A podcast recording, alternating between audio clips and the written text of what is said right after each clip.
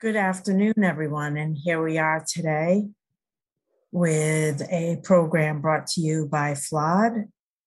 And we will be presenting with a panel of experts on how community centers will be the foundation of our community in the future for Portuguese Americans. So, with um, no further delay, I am going to introduce John Bento, Leslie Vicente, and Lynette De Rosa as our panelists for today.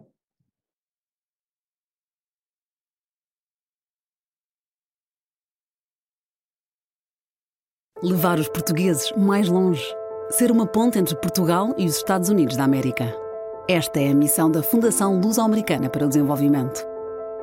A FLAD nasceu em 1985 na sequência do Acordo das Lajes e por aqui passaram até hoje milhares de pessoas e ideias que ajudámos a transformar em realidade. Promovemos a partilha de conhecimento e experiências através de bolsas de estudo, estágios, prémios e conferências unindo os dois lados do Atlântico. Trabalhamos diretamente com a comunidade portuguesa nos Estados Unidos. Queremos contribuir para que o papel dos luso-americanos seja cada vez mais forte e para que as origens portuguesas sejam continuamente celebradas. Nesta ligação atlântica surgem, claro, os Açores. Pela sua importância geoestratégica de segurança e defesa, científica e cultural, são um ponto essencial na atividade da FLAD. Somos ciência, educação, arte e relações transatlânticas. Há 36 anos a contribuir para o desenvolvimento de Portugal e dos portugueses.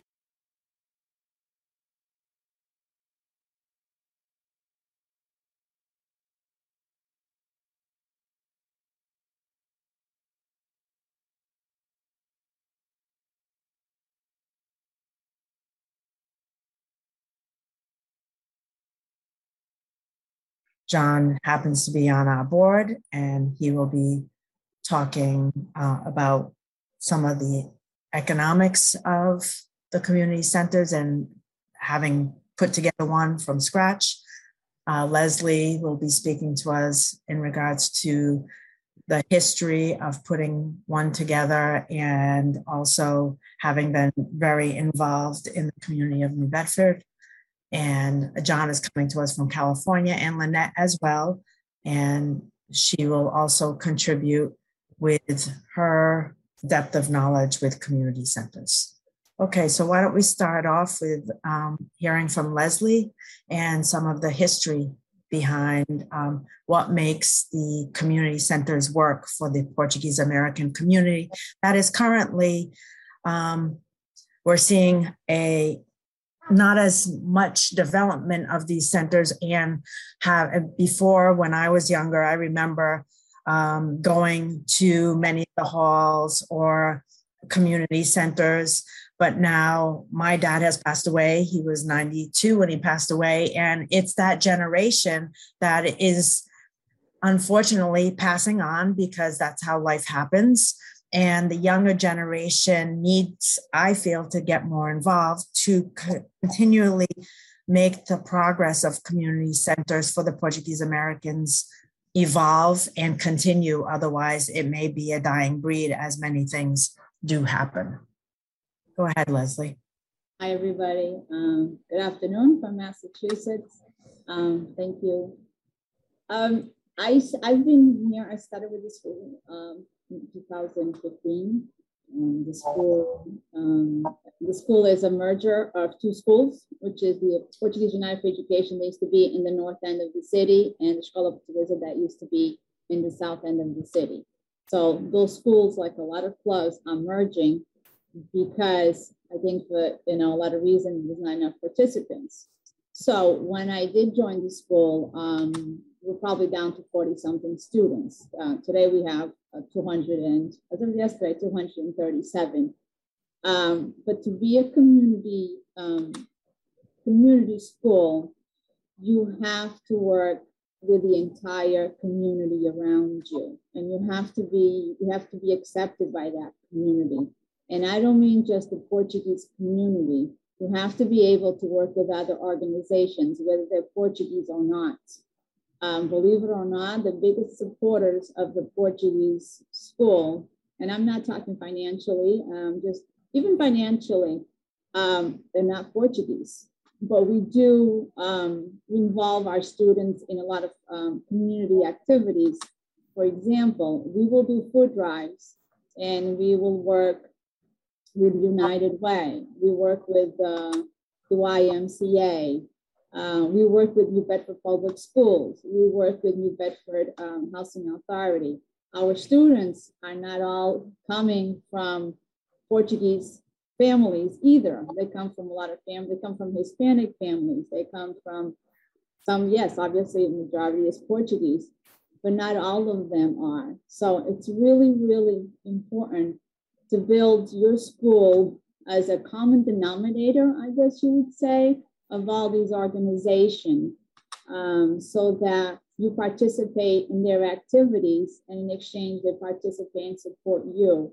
So it's really, really all about community work and working together after hours, before hours, and not just the teachers and myself, but even our students, getting our students involved with projects for others, community, you know, serving the community.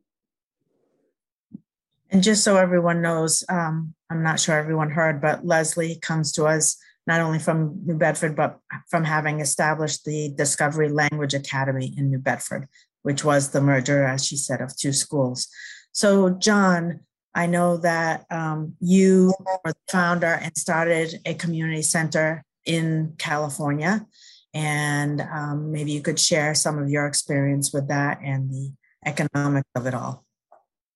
Well, I'm I'm designing a, a, community center here in Rio Vista. We, we haven't constructed it yet, but I've designed it, and so now the, the next step, which is of course the most important step, is is raising the funds to to build it. But one of the things I did, and it's not a, a Portuguese community center; it's just a community center for the, for the city. But one of the things I did is go. I, I met with a lot of the different groups in in the area to find out what their needs were and so that I could design the facility to reflect those needs. And to Leslie's point, we were talking the other day that you know these Portuguese community centers, their core can be Portuguese, but they can, if they're properly designed and properly set up, they can attract people from other segments of the community uh, to make it economically viable. Because, for instance, in Rio Vista, we have a population of 10,000 people roughly. You know, if we had just the Portuguese people here, the building couldn't sustain itself. So you have to design, you have to, to, you can have a Portuguese community center, if you will, but it's got to be able to reach out to other parts of the community and provide things that they need in order for it to remain viable.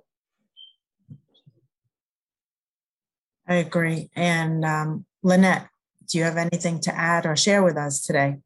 Well, you know, our community center, it I guess would be our actually our Portuguese hall, uh, the U, UPSES hall, and um, you know, uh, actually, this is really the center of when our community that uh, comes together. I, um, you know, we can go back to history in 1922 when it was established, and then. Uh, uh, they established the capella next to this little building that was the hall and at that time, the fishermen would go out and the women would come together, and it was a way to, to support each other. And, and, and really, that's what it's about. If you, in 1948, it was renovated, it continues to be renovated. Uh, actually, the Capella now is a historical building in California, and the application has gone in to Washington to make it a national uh, historic center. Um, as far as how our, our hall services are, our, our community, uh, we have a variety of activities. It's an active hall, I have to say. It's very expensive to maintain, but an active hall.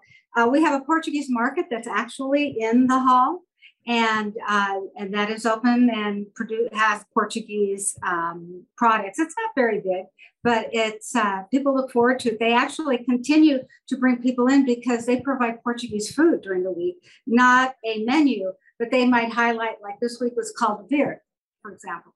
Uh, we have consulate services that come to the hall. We have bingo every Thursday. Now, talk about a moneymaker and something that's very popular in San Diego is the bingo that happens in the hall. Um, and then uh, they have other small things like we have the heritage tiles that that families can purchase and have something engraved on there that their families will continue to see through the years after they're long gone. Um, talking about things that hopefully we can continue is we do we did establish about five years ago a portuguese language program that was the help of not only the hall, but the hall also under the hall, we have the Portuguese Historical Center. We have seven or eight other organizations, and they've been uh, so supportive. One was the establishing Portuguese at the high school, um, and that's been going on now five years, and we have four levels of that. Um, we they also when we did the, the census, and we would speak to the different organizations. The Portuguese Hall or the Center, if you'd like, is the one that houses these organizations to provide meetings and fundraisers.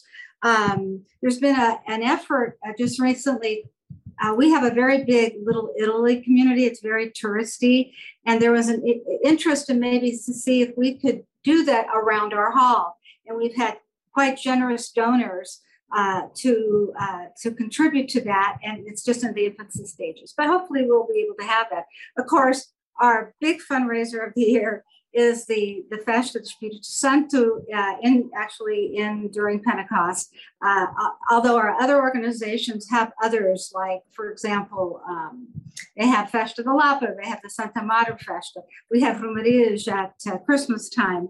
Um, uh, and many, many events that, for example, the Portuguese Historical Center under Therese Garces provides, the Fisherman Memorial. So we have a real active um, uh, hall or center. I don't know if you actually have communities that have halls and centers, but we really uh, feel that our, our, hall provides for our um, for our community. Mm-hmm. It sounds very robust, and um, I, as I'm hearing from both yourself and Leslie, definitely um, a way for communities to come together, not not always necessarily Portuguese communities, but I also think that we need to be innovative and creative to find ways to if the if the space um, lends itself to communities, then we need to definitely embrace other communities within the community um, to be able to continue to fund these halls, centers, as well as um, allow for not only youths but adults as well because that you know every every sector of the community to make it thrive um, and and survive in many ways because the adult uh, the adults are often the worker bees the children come and grow in that environment and hopefully become the future of that center hall. So i think we have to have a pipeline of some effect to make it continue on. And i think that's where we possibly haven't done well as communities at times to continue the pipeline. So all of a sudden we're in this situation where they're passing on or or just burnt out and not be not participating in the clubs as they used to in the past. Um, I, I, can if I can add to that, I think what was really key, and I've watched it happen as I'm aging. Uh, is our board of directors at the hall under Ricardo de Rosa, who's the president of the of the, of the UPSES hall. The board of directors is quite young. And when they first came on, you know, uh, people were saying, "Oh, you know, they're too young. They don't know. We need older people in there." I'm going to tell you that that board of directors, with their youth, has brought in they do summer nights in the bar, and they brought in they brought in lots of people. And the bar is a big money maker with music, and they have lots of fun with that. They've also done um, other uh, events. I had written them down so I wouldn't forget to mention them. Uh, the summer, oh, the soccer games, watching the you know the World's Cup, or they provide uh, they work with the market to provide food, and this has really brought in younger people, which is really important. The mm-hmm. festivals and young people, but it's a one day event. And a lot of times right. people Portuguese, that's all they remember is the festa. And so having, and also having language provided, um, uh, and uh, these are the things that we really need to start thinking about is how to engage the younger people. And I agree with you. And that's the only way to maintain uh, the rentals outside the community pre pre COVID. I, uh, I believe the manager Andrea Delez said that she had 800 rentals during the year pre-COVID. Once COVID hit, that all went away. So they were really, you know, struggling, I think, mm-hmm. to maintain. But they, but uh, they're very wise. The board is very wise, and they have uh, good leadership and good financial uh, guidance. So um, you know that's what it takes. I think the younger people have is key to maintaining mm-hmm. this. I agree, and I think Leslie can speak more to this in terms of you know her school and not only being a school, but I think a, they are a community.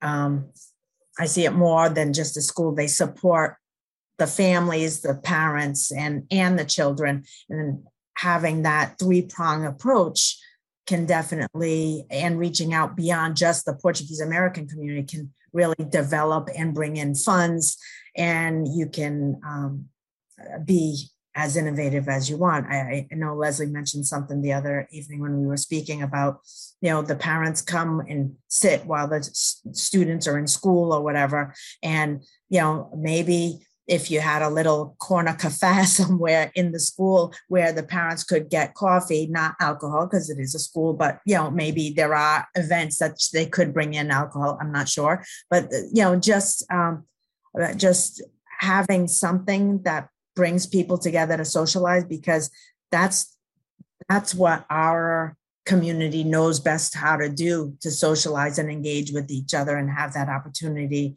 to just chat Leslie? Uh, yes, like we were, I was saying uh, the other day was if we had a bar at school, we wouldn't need any fundraisers. The PTO would be all set. all, the funds would be taken care of right there and then. But obviously, we're very lucky here in New Bedford because we're in a big Portuguese, you know, we have a huge Portuguese community. So we have a lot of Portuguese organizations, we have a lot of Portuguese clubs. Um, and we're also our space is really important. So we are we have a space within a space within a space. So what I mean by that is we are right we're downtown uh, in a five floor um, building that was purchased by Mr. James DeMello, who is our number one supporter, who believes in economic development through education. Otherwise, it's not going to happen. And obviously, he's, he's, he's from Houston. uh, so he, not that that means anything, but I just want to say that he's from Peak. Uh, and he, he, heavily supports education and uh, and being bilingual because I mean we are in, we're in an area where it's really really important to be bilingual. Um, so with that being said, okay, so I lost you for a little bit. Uh, then we have our school that takes up the third floor, this amazing building right downtown New Bedford, and then within the school we have a room that's called the community room that's sponsored by a group, which is Os Amigos Nordeste. They're from São Miguel. It's a, it's a, a, group that also has a huge event in the summertime uh, to provide services um, to hospitals over in the island. So they support that room, and that's the parents' room. So we have coffee, we have espresso machines. We don't have the bar yet. I'm working on it. We have the espresso machines, we have the, the Keurigs, we have places for the parents to sit. We have a couch. We have chairs. So the parents, instead of because the class is only two hours, instead of them sitting in their cars, uh, instead of them going home and having to come right back, they sit there, they relax. I had a parent the other day. He said, "I just I work from home. I just got more work done in the two hours that I was here waiting than if I would have at home because the kids are home." So you have to provide also. You have to provide a comfortable space for people um, to want to be there. You have, you definitely have to provide amazing classrooms for these kids uh, to want to be there. You want these kids to want to come to school. You don't want anybody coming in uh, with frowns, and they don't. Believe me, they run. Um, they run into the school. They're they're pretty happy to be here. Uh, we provide as much as we as we can, but it's not just Portuguese. Um, we, we can't be that narrow minded. Uh, we, we have ESL classes now for our immigrant community, but not just for the adults. We have a family uh, support program that also supports English literacy for the ESL children.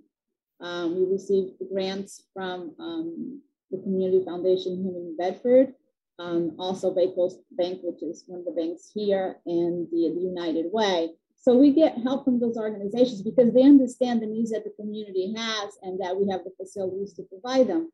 But like, for example, the class that we have for the ESL immigrants, they they're here. They they're not absent. They don't. We we have 24 students and they're here every time. Um, we provide coffee for them. Today we're actually going to have subs because BayCoast Bank is going to come and teach them about financial literacy uh, as part of the ESL program. That's that's really really important. A lot of immigrants don't realize that if they have a bad score, they can get it fixed. If they can buy a house, they don't have to hide their money in cans like we used to in the old days. They can go to the bank. So we also provide in partnership with other organizations, we provide those services for them that otherwise they wouldn't know where to go get them. We also have we have Spanish classes uh, too, and most of our students are students that are bilingual. They already speak Portuguese and English, but they want to learn that Spanish for their jobs. Um, I think we have 17 classes right now. We also teach out of the site. We have a class over in Bridgewater that we teach um, English uh, to uh, employees of Primo, which is a medical uh, company, that they want us to teach them not just the English, but also certain, uh, a lot of the vocabulary needed for them. And they're all good versions in this class. Um, to become better employees, to, to understand their supervisors a little bit better, so that it, it's not as hard for them to go to, you know, so it's work is more enjoyable, I guess you could say. So they're like, oh my God, I got to go to work. I'm not going to understand my boss. What is he saying? So we have those classes as well. But this didn't happen overnight. It's it's a lot of work. It's you know, it's a lot of hearing no, no, no, and then finally you get a yes, and then you you know you, you create a program from scratch. Uh, obviously, um, our Portuguese classes, you know, are extremely important. Uh, we opened up a preschool age. Uh, we opened the kindergarten age. This year we have two first grades because our first grade was full. So we have 36 kids in first grade this year, which uh, we probably, I don't think we've had 36 kids in first grade since I've, I've been here. Uh, probably beginning. So we had to open. We have first grade all the time. Um, but really, really, really important um, to work with others. I can't say that enough. And open your doors to everyone. We also provide food. We know that we have families that need food. We know that. So we reach out to other people. We don't give it to them. We pour bags on the table. We leave the food open. They can grab whatever they want. Some are embarrassed, that's up to them, and we don't we ask no questions. Uh, we had a, a, a summer program uh, this summer, which is really important too. We had a lot, it's kids, we had a lot of kids. A lot of those kids came back. They're registered. A lot of those kids couldn't afford to come to the school, even though it's minimal. That's okay. We don't say no to anyone. We'll go out there, we'll find sponsors for them but we also partnered um, with New Bedford Public Schools so to make sure that those kids had breakfast every day, those kids had lunch every day. We heard children tell us that that's the only food they had all day. So we made sure that on Fridays they took bags of food that they, they would, uh, you know, take them through the whole Saturday, Sunday until they came back on Monday morning. So it's almost it, yes, we are a Portuguese school, but we, we do a lot more, including social work, so that our children and our uh, community are provided for as much as we can. We don't do everything either. We do what we can. John, I know that your um, community center hasn't been built yet because you're in the design stage. Um, but first thing is the funding stage. How how are um, how is the city going to go about procuring funding well, the, the city's not going to be able to because they, they simply don't have the funds, but so it's going to fall on the community.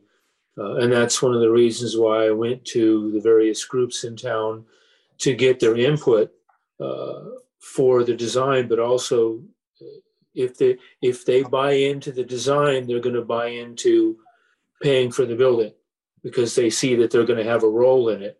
And mm-hmm. that's uh, that's another side that you have to do. So we're just going to have to do do grassroots and and raise the money from the various you know lions and rotary clubs and various things that we have in the community uh, to be able to build it. But you have to start with the design.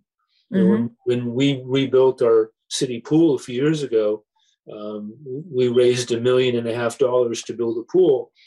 But i had to design the facility first so people knew what they they could see what it would look like and be able to, to wrap their heads around it and then they started writing checks so you've got to start with the design first you've got to have the property the design but when it comes to a hall or community center if the community center doesn't have something that my group will benefit from why would i write them a check so exactly. it's critical that you you encompass the needs of the entire community if you hope to raise the funds. Mm-hmm. Yeah, it's the what's in it for me syndrome, right? Basically, yes. Yeah. yeah. I mean, yeah. You know, no one's going to write you a half a million dollar check if there's nothing in that building that's that serves them. Serves them. Yeah, I mean, that's mm-hmm. just the reality of it. Yeah. You know? Yeah. And um, I think it's great, and I think that's very um, smart for you know the building that you're designing to actually do the focus groups and the legwork um, the needs assessment to determine what people want because oftentimes people move into situations without considering everyone else and then others feel left out or offended might i say and then they don't participate and then folks wonder why. Or then the other um, issue could be um, competition, right? You know, with so many other organizations competing for people's dollars. And so, how do you wrap, how do you make that happen knowing that, you know, competition's a reality? Right. We have a Portuguese hall here in Rio Vista, and, and it's used for the local Portuguese groups, but it's also used by other groups because that's the simple reality of you need to open it up to other groups in order to make it financially viable. It's still a Portuguese hall, but it is open up to other people and it provides needs that those other groups, uh, you know, have. Mm-hmm. Absolutely. And, um, you know, it sounds like the hall um, UPSC in, or center in uh, San Diego really has quite an organization there with all the different dimensions and uh, and able and as as Lynette pointed out, there is a center and a hall. So competition doesn't seem to be an issue or a concern. And well, wait, as there's in terms of, I don't see it as competition, but like the church, the hall when it was established did not like some halls are connected to their church. Ours mm-hmm. is, but our church does also support our community, uh, offering lots of you know, uh, religious uh, events, Sing of Fatima, all those types of things, and also distributing food for those who need food. Uh, at one time, they also offered Portuguese classes at the church. Mm-hmm. Uh, so I think there's a very good relationship between church. There has been always between the church and the and the Portuguese community in the hall, uh, as we call mm-hmm. it. I think I think I you know seeing what PALCUS has been doing with offering cultural events online and and different types of webinars, hosting artists and musicians. I think that's also something that is would attract a variety of different community members because it is true. Um, other, you know, out there are there is a big um, I don't know, um, tendency for folks to come and try our Portuguese food, um, and they come back for more. But I, I think also there's a um, a desire to learn more about the art, the history, the music, um, and you know, look at you know a person like Cesaria Évora from Cape Verde who became a superstar, and there are other Portuguese artists that we that we know like um, Mariza and and um, Dulce Ponte, all those all those folks that yes, a community center may not be able to bring that kind of caliber person in, but there are so many um, thriving new artists that would you know are great fundraisers or or hosting an artist from the community um, whether it be the Portuguese community or beyond. I think those are great ideas um, to bring in some some uh, collaboration. I wanted to mention uh, when you were talking about events to bring other other peoples in to know the Portuguese uh, uh and what they're about. Um, the Portuguese Historical Center, which is right across the street uh, from the UPSES Hall, um, uh, hosts once or twice a year something called the the walk, and it's a community walk. And so we post that in, uh, or they do. I'm just a volunteer. Uh, post this event on our local um, websites, like the neighborhood website or the community website. And we get quite a few people who are very curious. They come out and they say, you know, I've always seen this Portuguese hall, but I really wanted to know what it's about. So they get to visit the hall and the market and the capella, and then we walk and talk about the Portuguese education because we had had uh, years ago uh, when uh, when there was a revolution, we had lots of Portuguese children. So at the local public school, which is on the way on the walk, we talk about the bilingual education program and then talk about what's happening out at the high school. Then we go up to the church and talk about how the church was established by the Portuguese fishermen. And we talk about some of the buildings that are still there and the canneries. Anyway, people are very interested in that. And we have the dancers dance. And that's what I think that that's not, I mean, it doesn't bring in big money because it doesn't ask, we don't want to discourage people with a large ticket price. But uh, I have to say that's been pretty successful in letting our community know who, who we are. Yeah, that's. I, I think that's a great way to bring in others. I think Leslie mentioned another example of that, just with um, the soccer clubs in the area and how how being a sponsor of one of the teams, I believe, if I'm not mistaken, they were able that all of a sudden their numbers grew for the school because came invested in the school through the soccer environment. Yeah, so um, like Lynn was saying, that that particular event didn't bring you much money, but sometimes the, the, the, events that have the most impact, especially computer, uh, uh, community impact, they don't bring you money, but that's okay. Uh, that's okay. Like we have a breakfast uh, with Santa at, at, Christmas time. We haven't had it in two years. We're going to have it this year. And it's not so much to make money, it's so, that, so the kids practice singing Portuguese carols you know, Christmas carols, but in Portuguese, which is great. But then we have, I mean, well, grandmother doesn't want to come and, and see their grandson, grandchild sing, right? So then we get all these participants, all these people that come and bring their families to see the kids sing. It's like a little mini concert we probably we don't make that, that much money at all from it, but that's not the point.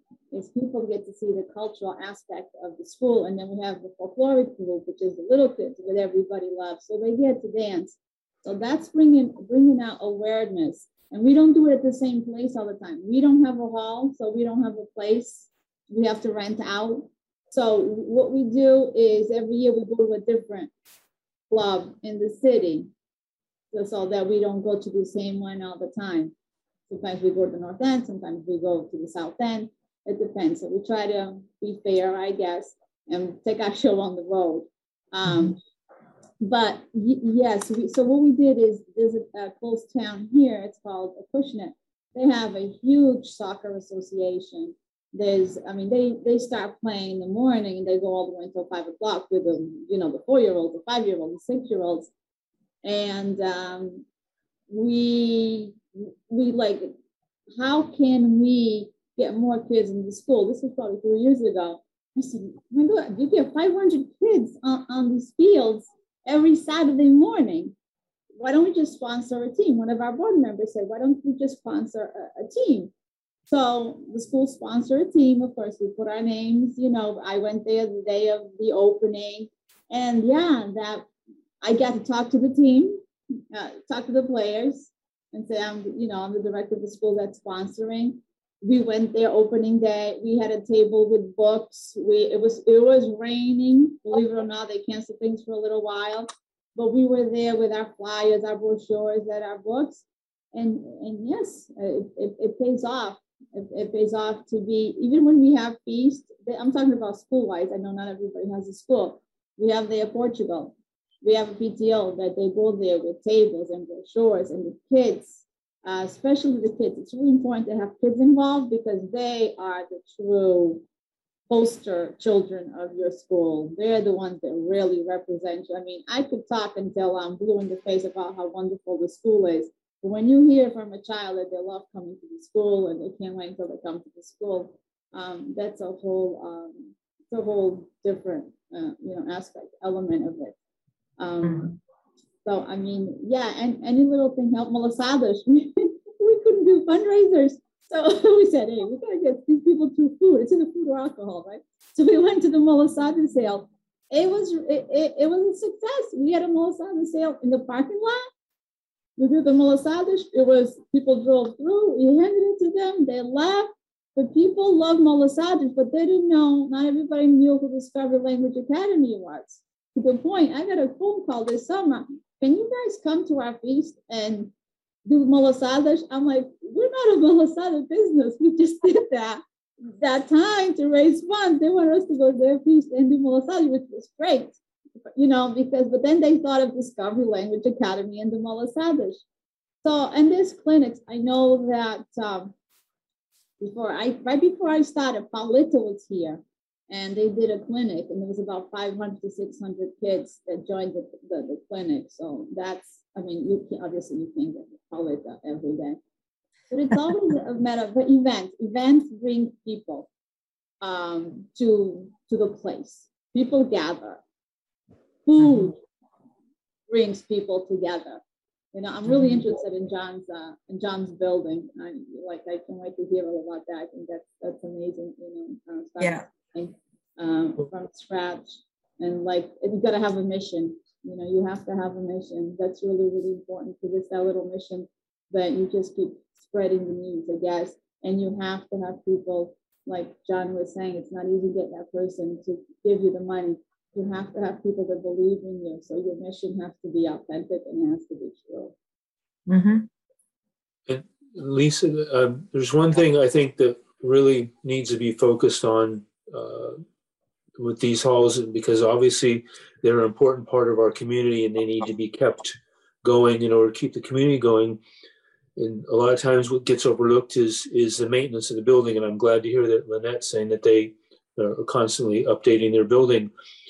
Uh, when the building's built, it's grandfathered into code, but if it deteriorates after a time where it becomes a bit of a fire hazard, then that that becomes an issue and with respect to accessibility, buildings are not grandfathered in. I'll use the example of the Portuguese Hall here in Rio Vista. It's a two story building. The second floor is not accessible. And they risk someone coming along and filing a complaint that they cannot get into that, that second floor. So it's critical that you know, for the future of these halls and community centers, that they be updated and upgraded so that they do remain uh, in compliance with accessibility requirements, that they remain in compliance with fire codes, um, because otherwise, you know, they risk being shut down. And what you don't want to do ever is shut your building down. I had a hall in Freeport, which is uh, up the river from here near Sacramento, where they were going to shut their building down until they could raise the money to make the repairs. But if you shut a hall down for more than six months, it's not grandfathered in anymore. And so when you go back to open it up, now you've got to meet all their current codes. So it's really critical for these buildings for them to remain viable parts of the community that they be maintained and be in compliance with fire code and building code and accessibility. Otherwise, they're not going to survive. True, and the and with ADA and the compliance, it's become much more rigorous with um, things that are public buildings to be accessible. Correct. Uh, correct. It is. It is a liability and a concern. And I'm sure that that has presented its its problems to certain halls and clubs in the past. Well, you know, a lot of these halls, like the one here in Rio Vista, is over 100 years old. So mm. obviously, it doesn't have an elevator in it, and it doesn't have right. a lift because they didn't have those 100 years ago for those kind of buildings. But they have to have them now. And, um, you know, for these community centers to be the basis and a, and a focal point of the community, they need to be maintained. Uh, otherwise, they won't survive. And um, a lot of the, you know, we, we Portuguese people aren't the most flexible in the world. Um, so it's a hard, I have a hard time explaining to some of the groups that you've got to do these things. Uh, they, they don't want to hear it. Right.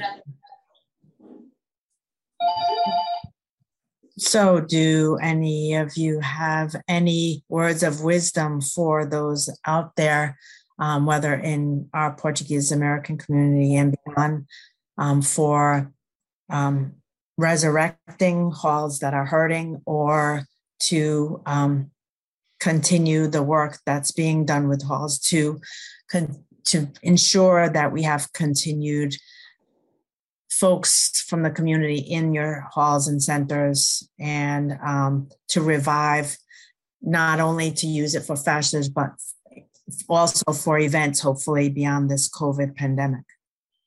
So lynette any words?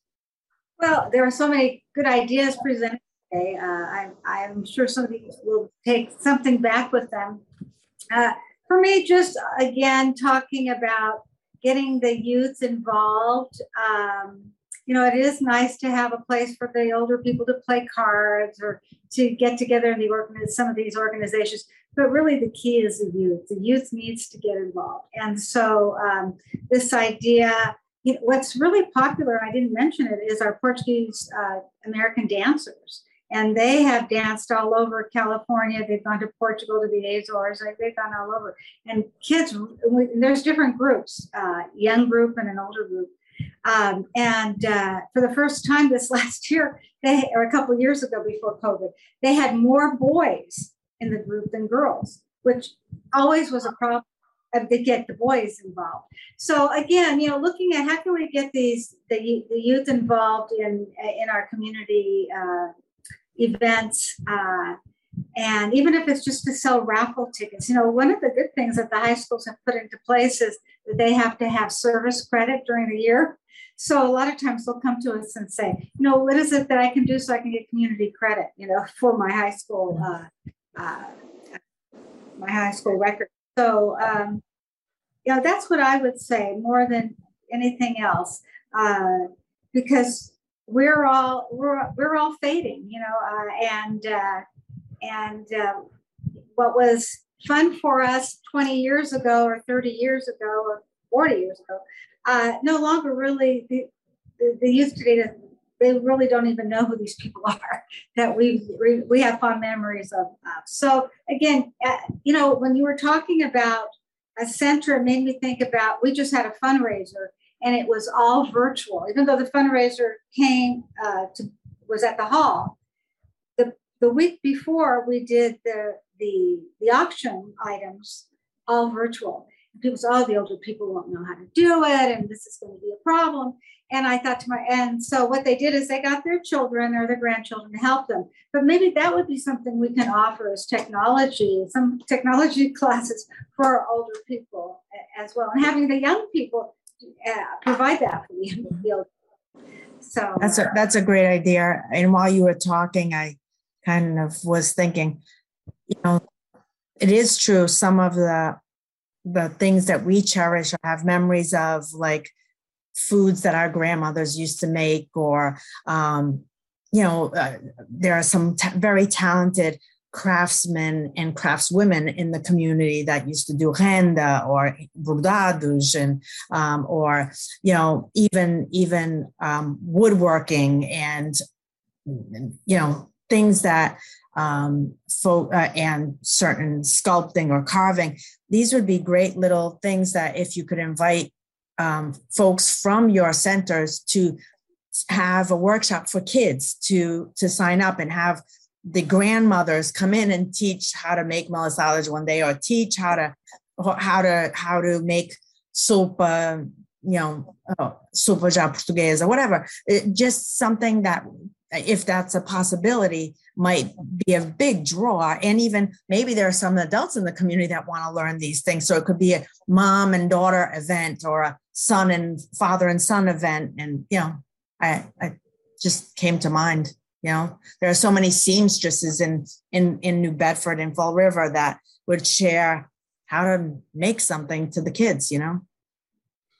So I, I like to pick on that. I absolutely agree with you. So one of the things that we did with the summer program is, you know, we have the um, the Immigrants um, Assistance Center in New Bedford.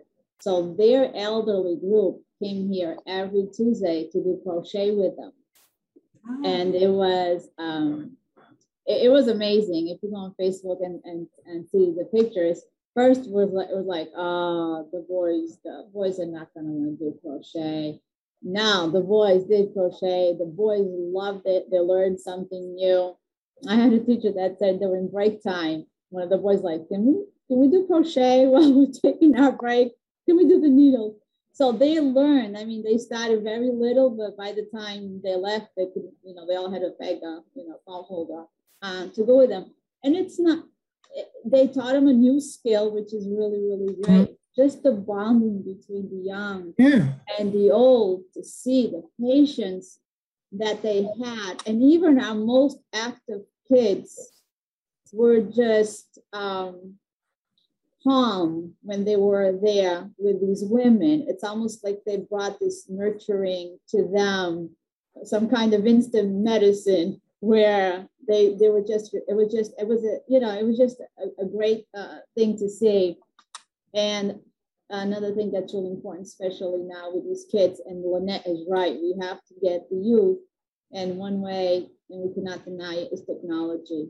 We have to, if we don't have the right technology, especially in certain places, uh, especially my school, obviously, and if we don't use virtual resources, um, it, it's it's much much harder. So you have to use um, virtual uh, resources, which we actually you know have um, from Camões, but you have to use. It's a great resource that they give the schools. You have to use. They have amazing amazing exercises online but we are lucky because we have smart boards in the school, we have virtual reality, but you have provide those services just to build a dynamic uh, environment. And culture is so important.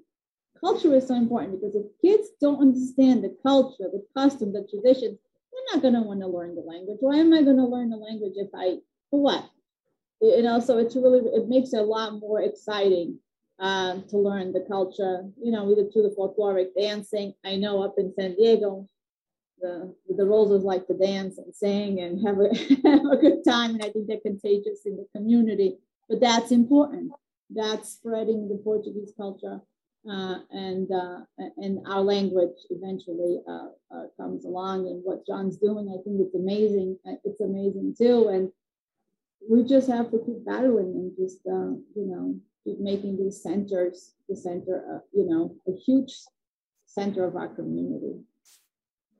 Absolutely. Um, and John, I think we will all look forward to seeing the resurrection of this building and what it becomes in the community.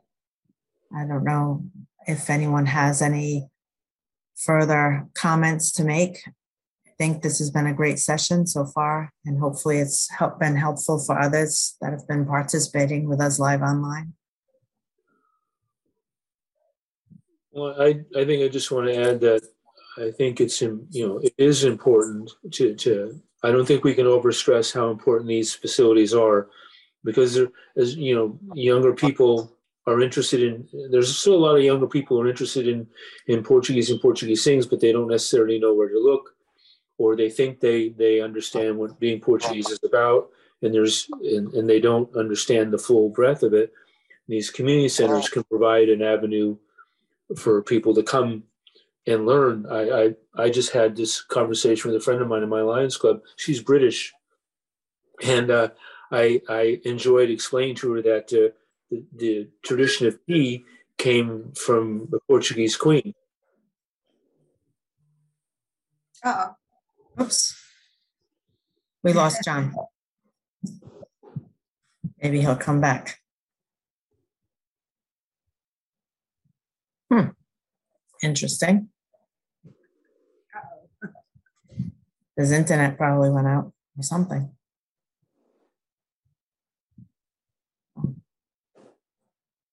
Well, I, you know, hopefully John will come back. If he doesn't, you know, I, I think it is true um, what we just shared.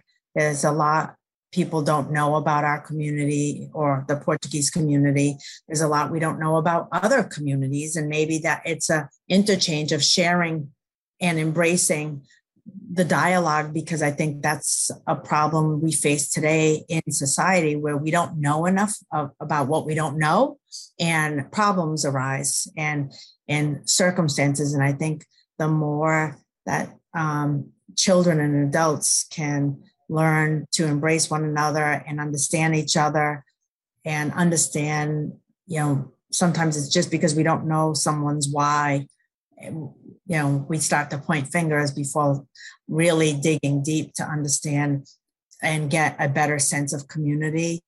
Uh, and you know we all we all are human and we all are uh, don't we all have our faults but i think at the end of the day we need to learn to live together and learn from one another. And i think it's just beautiful if we can get elders to teach us and pass on what they know and the youths to pass on but in the other direction what the elders don't know. Um, and it, i think it is true leslie what you said. There is um, you know children or uh, we don't we sometimes they don't think enough of their elders because oh, they're boring, they're this. But when they have that occasion, then all of a sudden they're like, oh, it's a that aha moment. Right. It's a matter of appreciation. Yeah, and I think we all need to remember, especially different clubs. Like I live in a city where there's a lot of them. Being Portuguese is not a competition. There's enough, and I was born in San Diego, as you guys know. Um, but because I live in an island, you know, I feel like when I came here, I'm still I'm still a, an ELL, I'm still an English language learner, I, am still that kind of a student. So I feel I'm still a, an immigrant, even though I was born here. But being Portuguese and uh, spreading the Portuguese culture and the language is not a competition. There's room for all of us. There's, you know, we can all be, there's no need for, I'm not going to do this or I'm not going to share because I want to do this in my club no, that's that that that makes no sense. Just because you have an ESL class and somebody else has an ESL class, that's great. You should not look at the other person. Oh, that's my competition. No, we're all in this together. We're all working together. I have no. If my class is full and somebody else has a program, I am the first one to call up that person. Can you take this student for me? I am completely full. I don't have room for them.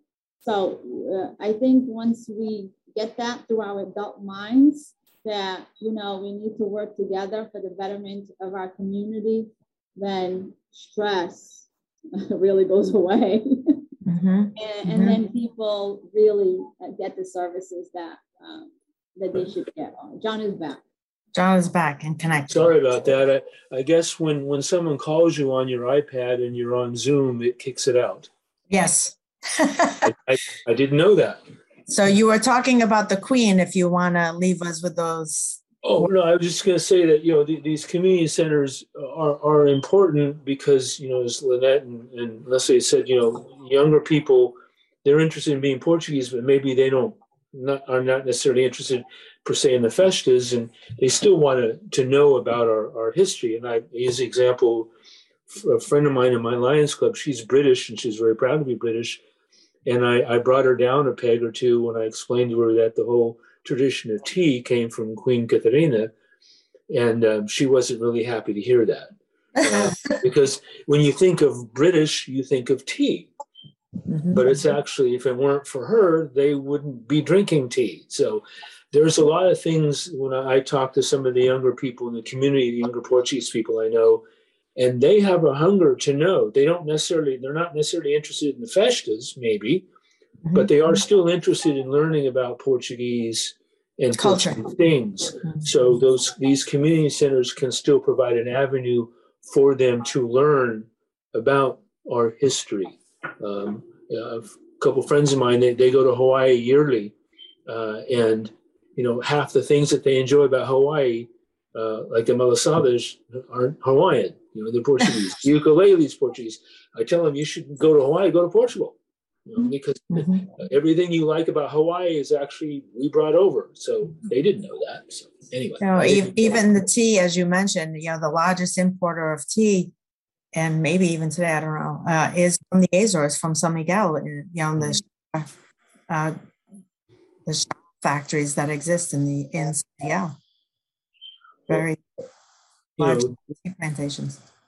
I have family in South Africa, and I've been there a number of times. And the Zulu homeland is uh, it's called KwaZulu Natal because when the Portuguese went around the Cape, they landed in the Zulu homeland on Christmas Day and called the area Natal. It's still called that. Mhm. So you know the the, the influence is is pretty astounding when you really think about it. But there these community centers can provide a lot of avenues for for people in our community to continue to learn about our culture because there is a desire for them to learn, at least from my perspective. I believe that's very true. Well, I want to thank everyone for their participation today. I think it's been uh, an interesting conversation and hopefully benefiting all involved, including all of us. So um, I wish you well for your the rest of your days. Um, in California, it's still quite early. Uh, come visit San Diego. no, we will. We will definitely. Take care and thank you very much Yeah. for your participation. Thank participation. you everyone for participating. Appreciate it. Bye bye now. Bye bye.